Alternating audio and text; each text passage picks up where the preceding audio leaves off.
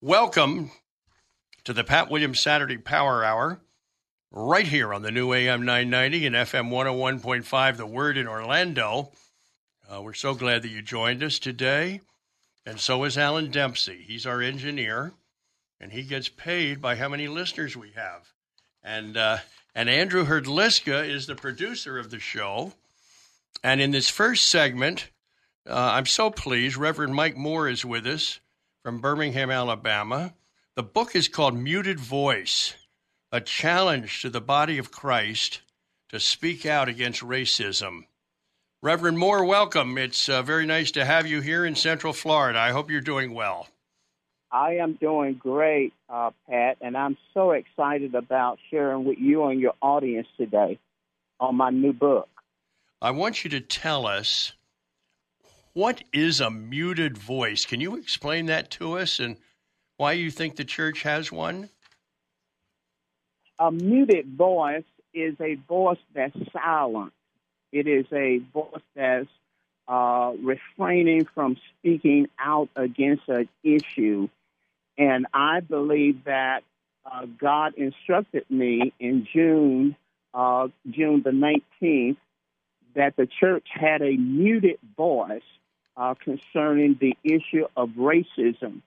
Uh, when you when you think about the divide in our country politically, and uh, when you think about what I call the Great Divide uh, in the church along racial lines, uh, it's imperative that the church speak out against it. We had a recent election, and the country is totally divided politically.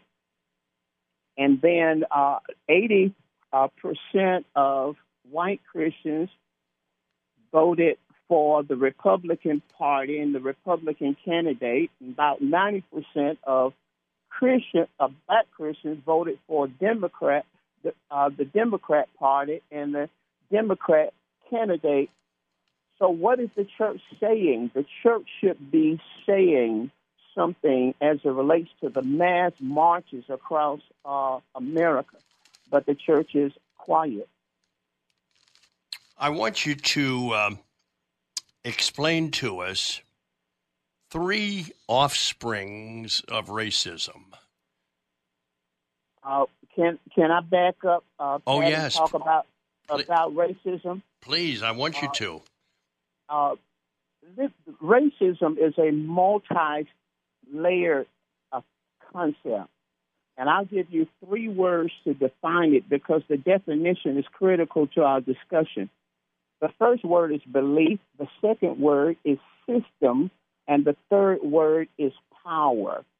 So, what is racism? Racism is the belief that race and skin color accounts for differences in character, intelligence, ability, stability, and even in beauty, which results in partiality toward one race and prejudice against another race.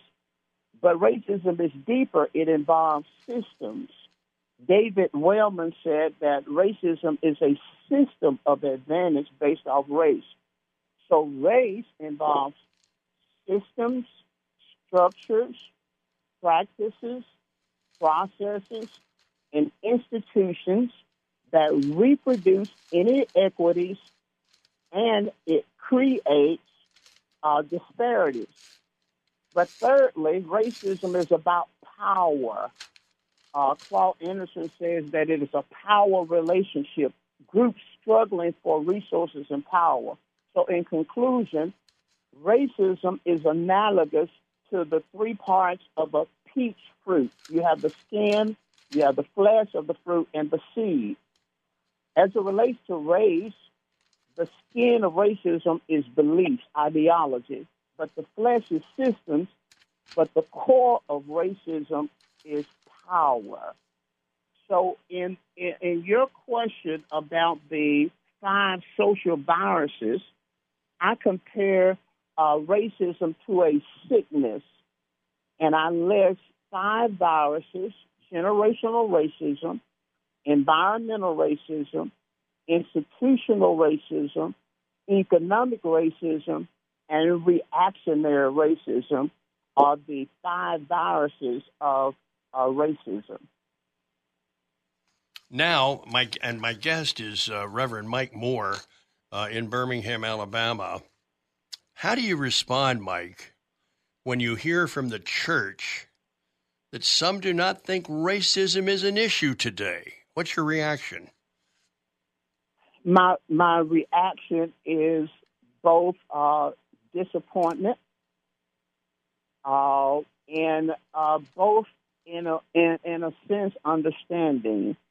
Uh, I understand that if people don't have an understanding of history and they don't have an understanding of others' worldview and others' experience in life, then they won't think that it matters. They won't. They won't think that it is an issue, and uh, that's why I talk about the fact that history matters. We we we we don't fully engage the subject because we don't understand the history of racism.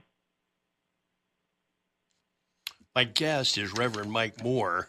Mike, uh, what is the most powerful tool, do you think, for removing blind spots, creating empathy, and overcoming denial? What What are your thoughts? In my in my book, I talk about that, and I believe that uh, there are several tools that I think is so very important. And I mentioned the the importance of history, uh, history in America, but also Black history. Uh, you can't empathize with someone if you don't understand their history. If, for example, uh, you're counseling a adult female who is struggling with depression and suicidal thoughts, and you ask them, What's the problem? And they mention to you that they were abused as a child. Well, history is important to giving answers to that. So, history is important. I think for the church, my renewal, my renewal to the Word of God, I think also proximity. As we get closer to people who have a different worldview, different culture, different experience, we gain understanding. And I think another tool is listening. I mean, listening to others. I think we we don't listen very well. So I think history. I think mind renewal. I think proximity. But I also think it's very important to listen to others' experience. There's another question I want to um, ask you about. Why do you think some white people in the church struggle so much about talking about racism? Well, uh, I think uh, whites struggle talking about it because of what I call blind spots, a lack of empathy, and denial. The issue of racism is a controversial, but it's a painful issue. It's it's it uh, it brings up painful emotional thoughts, and I think that it is more comfortable to not engage it, engage the subject. But I think the the it's a lack of understanding, Pat, of what is lost uh, when we're divided as races. Uh, I think we fail to understand that the Bible connects unity to God's power. It connects in Psalms 133, it says that it's blessed for brethren to dwell together in unity. It says that it's like the oil that comes down from Aaron's beard. It's like the dew of Hermon. The scripture connects unity to the anointing, to the power of God. It connects it to productivity. Uh, the Bible in John 17 connects unity to the believer's witness. Jesus says that we should be one so the world will believe, so the world will know. I believe that if, if white people understood that unity and overcoming racism is the key to revival. My guest is Reverend Mike Moore. Uh, the book Muted Voice. We've got another segment with Mike. Stay with us right here on the Pat Williams Saturday Power Hour. It's the new AM 990 and FM 101.5, The Word in Orlando. Uh, we'll be right back. Reverend Mike Moore is in Birmingham, Alabama. He's our guest. Uh, we're talking about his book, Muted Voice, a challenge to the body of Christ to speak out against racism. Uh, Mike, one of the chapter titles in Muted Voice is Lessons from a Christian Racist. I want you to tell us more about that. Um, what, what, what, have you written there? Uh, in in that chapter, I uh, I'm talking about Peter, and the backdrop is Acts chapter ten, and my conclusion is that Peter was a born again Christian. He was a spirit filled Christian. He was an apostle of the Lamb. He was a great leader in the church, but he was a Christian uh, racist. I think that there are some misconceptions about uh, what happens in the new birth. I believe that people think, well, when I receive Jesus, then everything is wiped away. But the scripture says that we're to not be conformed to this world, but to be transformed by the renewing of our minds. So in that in that chapter, lessons from a Christian racism, I talk to, I talk about roots and remedies. I look at Peter and I talk about the four roots of uh, racism, of racist, and that is pride. I talk about a superiority complex. I talk about pride and I talk about fear. And when you look at Peter's life, out of Acts chapter 10, we see pride, we see a superiority complex, we see fear. And then I talk about the remedies. Looking at Peter's life in Acts chapter 10, Peter had an experience with God through first prayer. He was praying, and God gave him a vision of seats coming down from, heaven, and there were clean and unclean animals in the seat. And God told Peter in the vision to eat. And Peter said he couldn't eat. So we see the pride. God is speaking to him about his purpose, and Peter is resisting. But in that vision, uh, Peter had an epiphany. He began to see from God's perspective that God was no respecter of persons. In that vision, the Spirit of God also spoke to him. The Holy Spirit spoke to him and told him to go to Cornelius' house, and there was a great outpouring. That led to acclamation, crossing over, confrontation, and then transparency.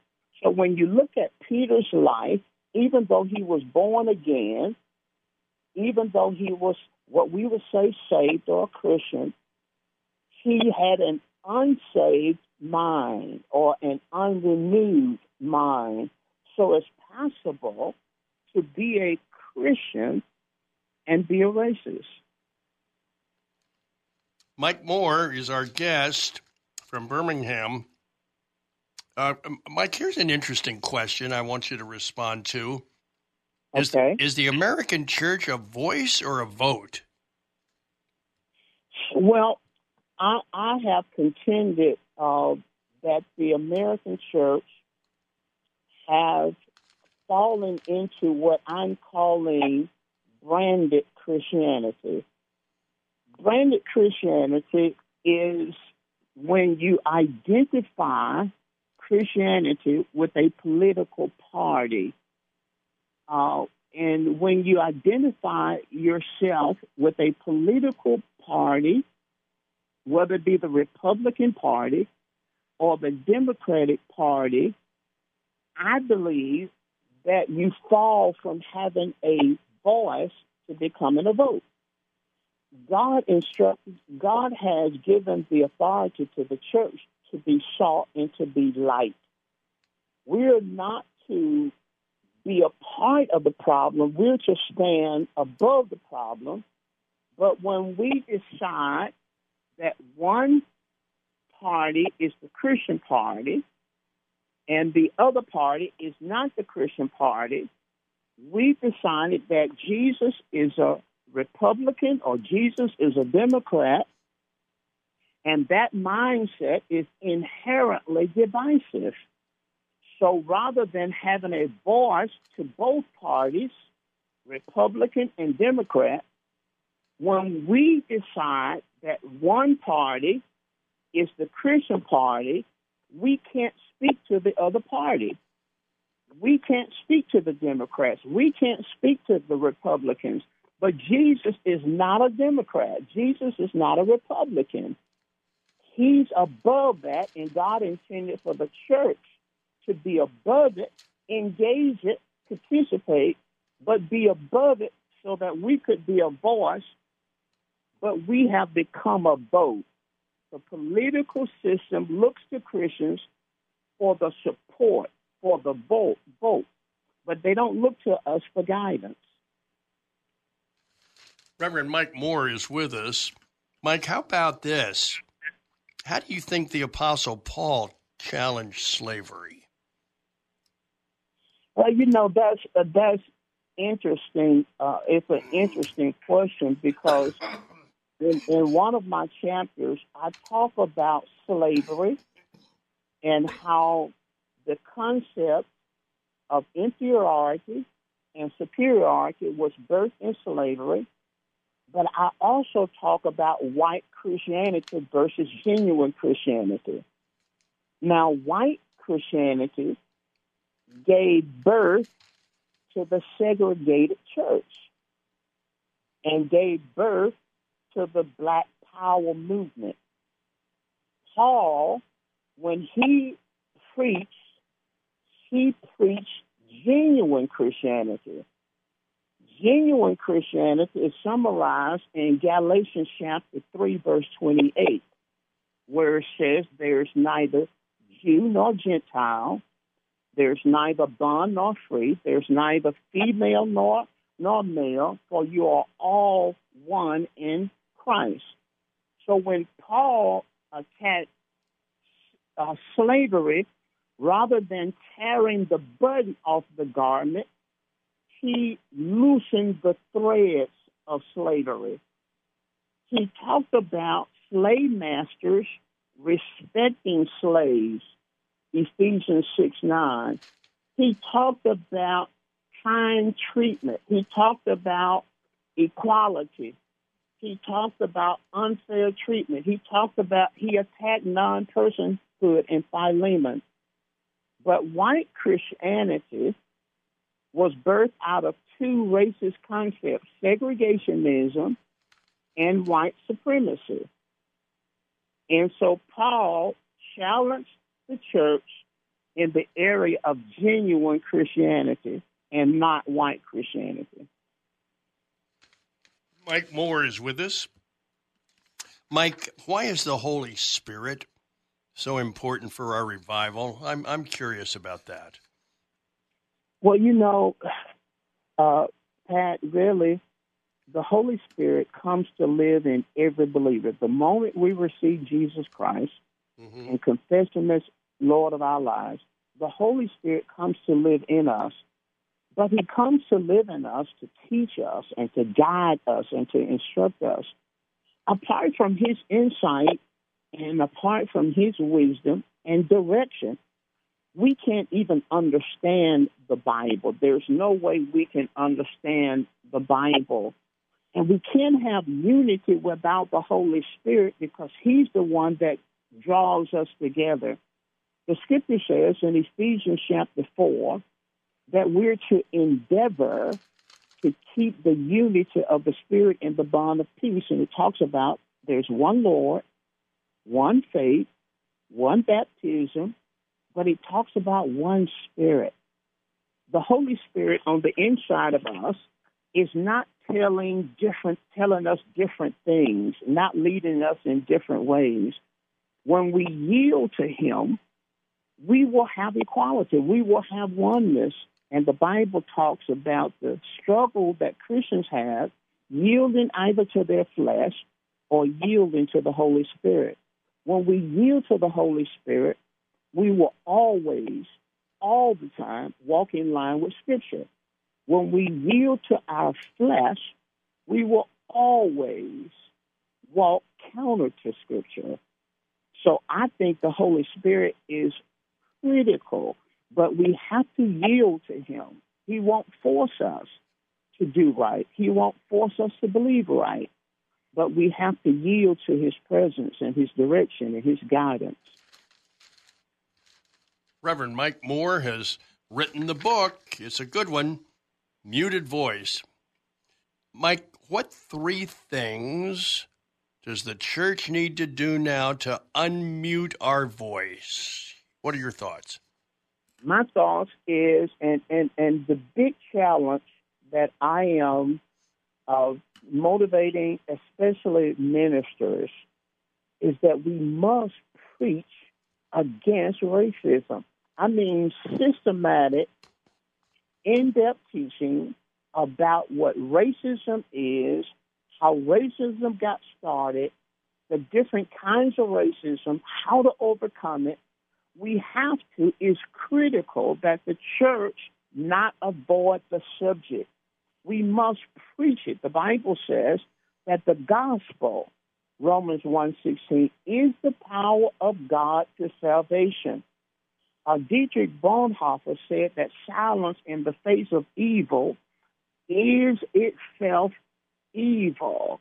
We cannot, we cannot have revival apart from preaching, and people can't be delivered from racism if it's not preached.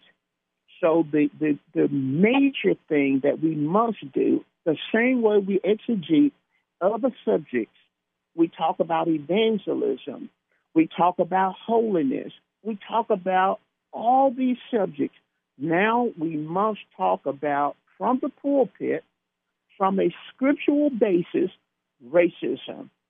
Because racism is a spirit, it is a spirit of division that is dividing the church and weakening the church.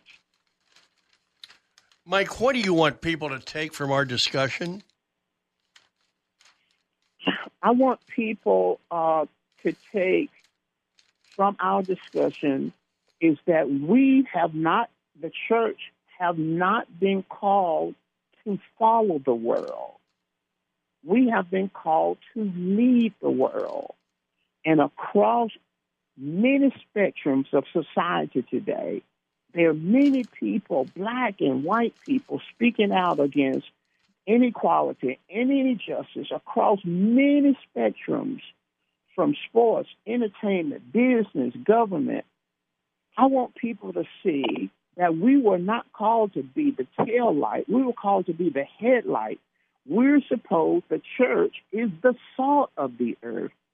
And we, we're the only institution, the only institution that can deal with the hearts of men. Now, legislation is important. We have to have laws changed. But only the church and the scriptures and the power of God can change the hearts of men. And I want the church to understand that we can never have equality without the church's participation. What's been the uh, reaction to your book, Mike? Well, it, it, it came out, it was released on uh, November the 10th, and I was told that it was uh, the number one uh, seller uh, at that particular release. So it's it's fresh, it's new, but I'm believing that it's gonna it's gonna be a part of the solution uh, to the problem of racism. Reverend Mike Moore has been our guest. Mike, thank you for taking the time to uh, talk about your book and share your thoughts here to our audience in Central Florida. I'm So glad that uh, uh, we could hook up like this. This has been terrific. Well, thank you so very much. I appreciate uh, talking with you. I, w- I was looking forward to it. I have your book on leadership excellence and leading with integrity. And so I, I was really excited about the opportunity to talk about the book. I believe it's a, a, a book that's going to make a difference.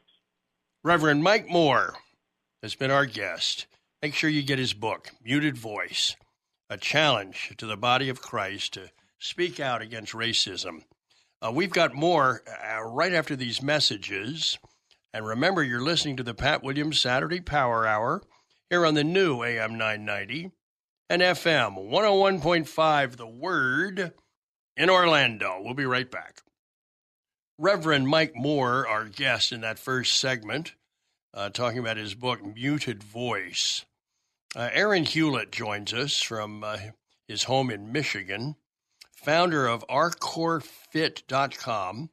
His book is called Another 20 Feet Through Tragedy, Adventure, and Triumph One Man's Quest to Understand God's Role. Aaron, thanks for joining me. How you doing? I'm doing great, Pat. Thanks for having me on the show today. I really appreciate it. First of all, what does RCore Fit mean, and what's the RCore Challenge all about?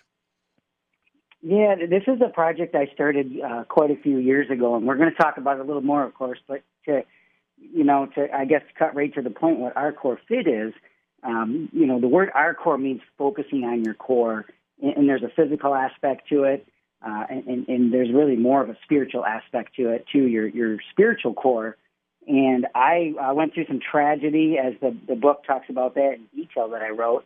There was about a four year period in my life where I went through uh, major tragedy, four major tragedies actually, and uh, I learned to get uh, spiritually fit really fast at that point. And uh, our core fit is uh, is a project that helps people really get closer to God. In short, and then uh, our core challenge is a 40 day challenge that we we offer for free to anyone who wants to take it. They go to my website and take it for free, but they're really looking to get serious about their relationship with God and even just get closer to God. And that challenge is designed just to do that for you.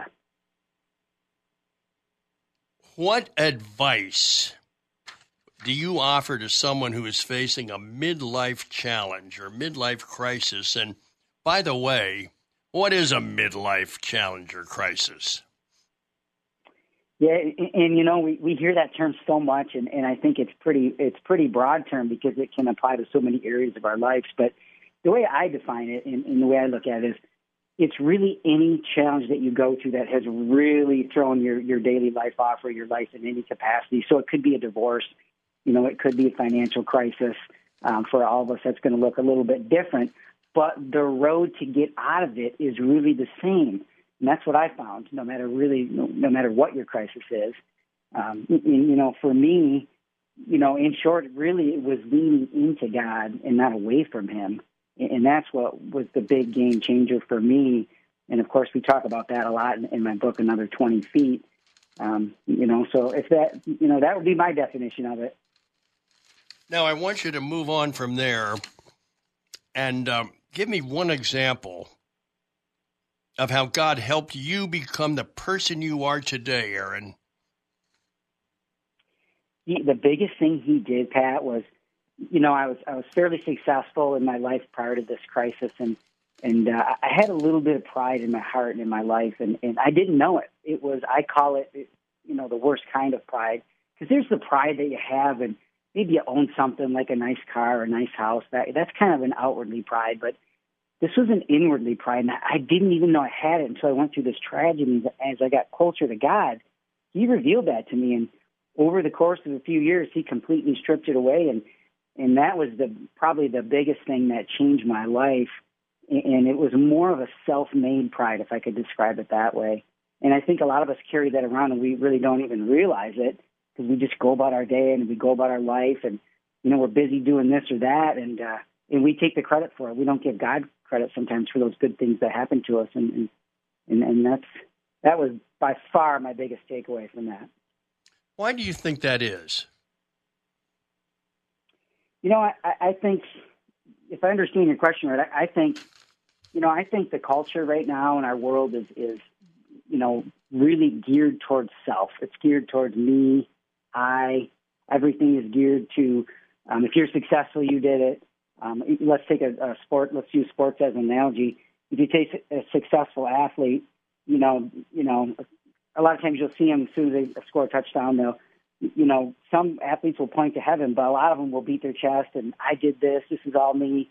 And really, that athlete is no different than you or I or anybody walking walking along the street today. We're all different. That's just a different discipline that they do. But our successes in life, what, no matter what they are, sometimes it's easy for us to take credit for. And, and a lot of times we don't think we're successful, but maybe you are. Look at your family.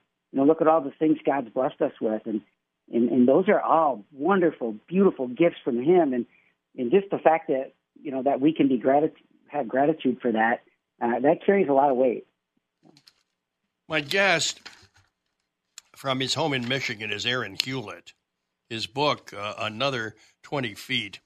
Uh, now, Aaron, in your book, you talk about listening prayers.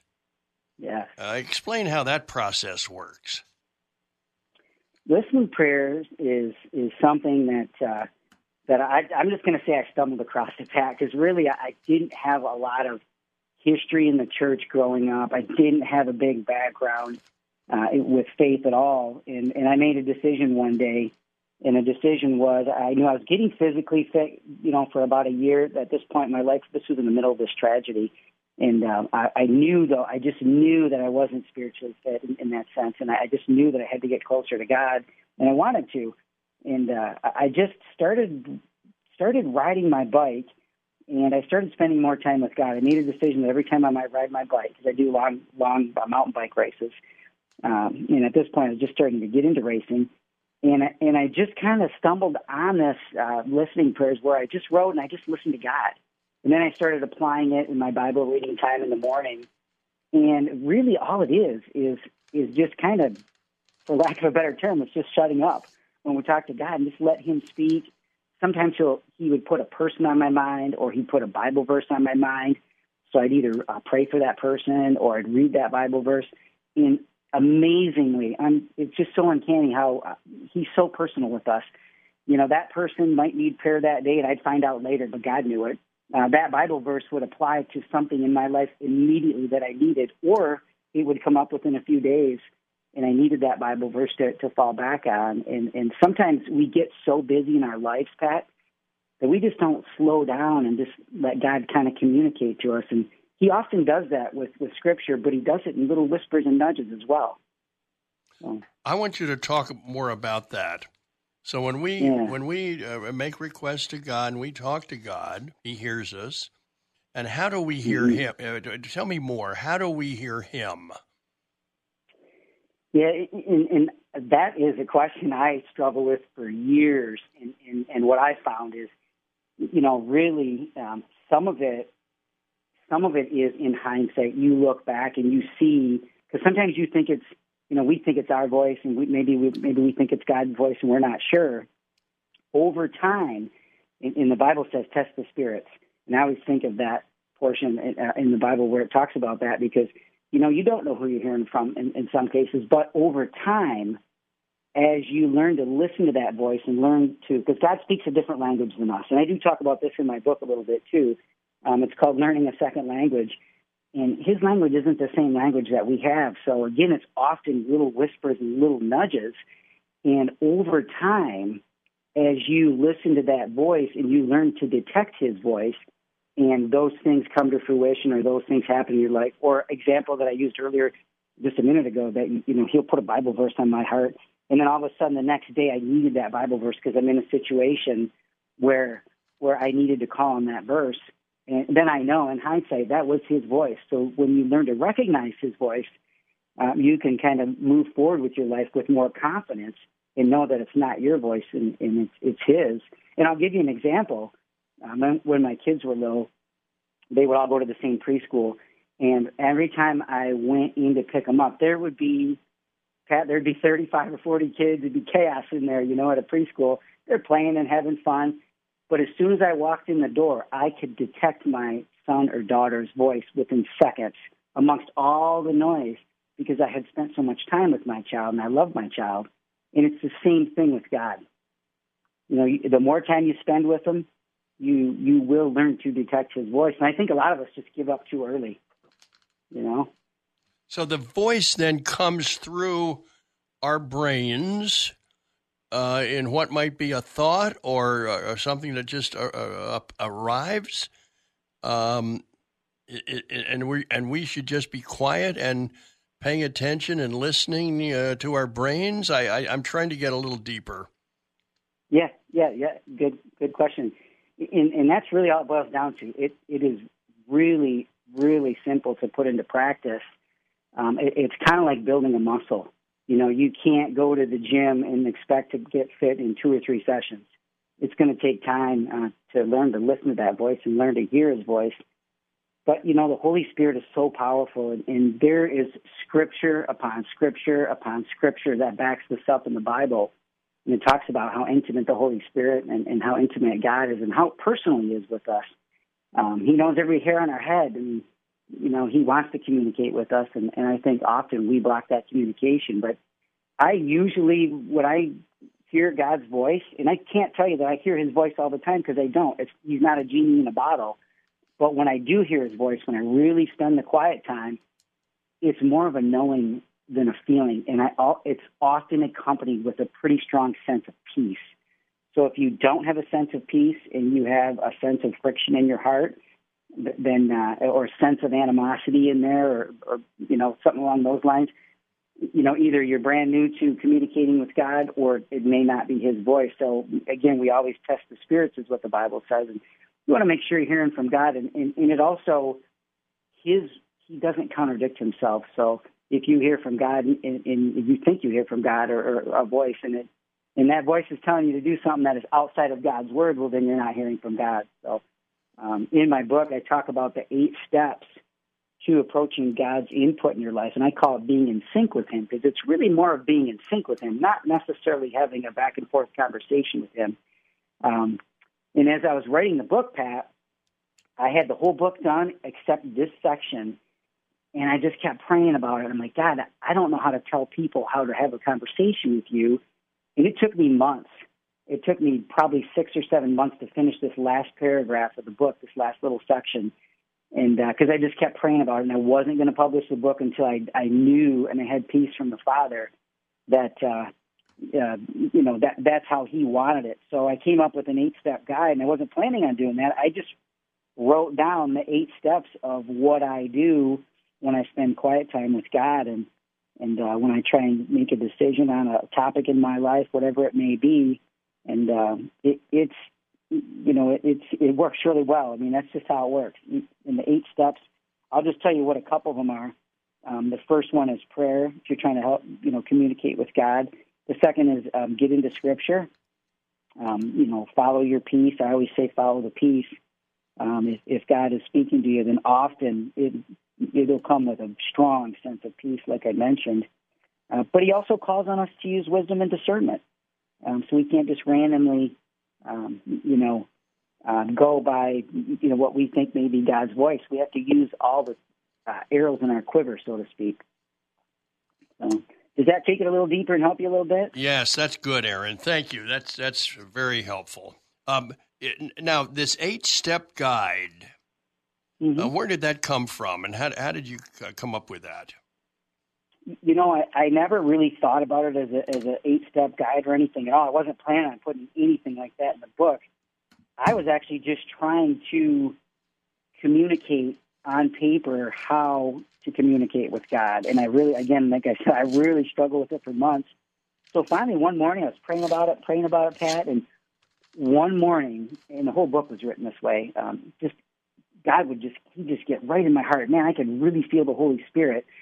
And, and uh, and one morning, I had a huge breakthrough, and I could just. It was one of those mornings where I could really sense God's presence and, you know, I just started writing on a notebook. I just started handwriting exactly how I communicate with God. And I use the example in my book of um, starting a nonprofit. Say that you say you want to start a nonprofit or whatever you want to do in life. Doesn't matter. That was just the example in the book. Maybe you want to find a spouse, whatever it is. Um, then I wrote down exactly how I would go about getting God's input in my life, or what I like to call being in sync with God. Because really, it's about more about being in sync with Him. It's not really about getting His advice per se, because if we truly are close to Him, then His will reigns supreme over our life. What we want is important, but not nearly as important as what He wants for us. My guest is Aaron Hulett. He's in Michigan. His book is called Another 20 Feet. Uh, we've got another segment coming up with Aaron. I want you to stay with us. Uh, just a reminder uh, this is the Pat Williams Saturday Power Hour. Uh, we gather like this every weekend, and we're always so pleased when you join us. And of course, you're listening to the new AM 990 and FM 101.5, The Word in Orlando. We'll be back with Aaron Hulett right after this. Aaron Hulett is with us, founder of OurCoreFit.com and uh, the author of the book Another 20 Feet Through Tragedy, Adventure, and Triumph One Man's Quest to Understand God's Role. Aaron, so many young people may think, and I know they do, uh, what did God allow this to, why this happened? Why did he allow this? So, what's your advice for people who feel this way and are struggling?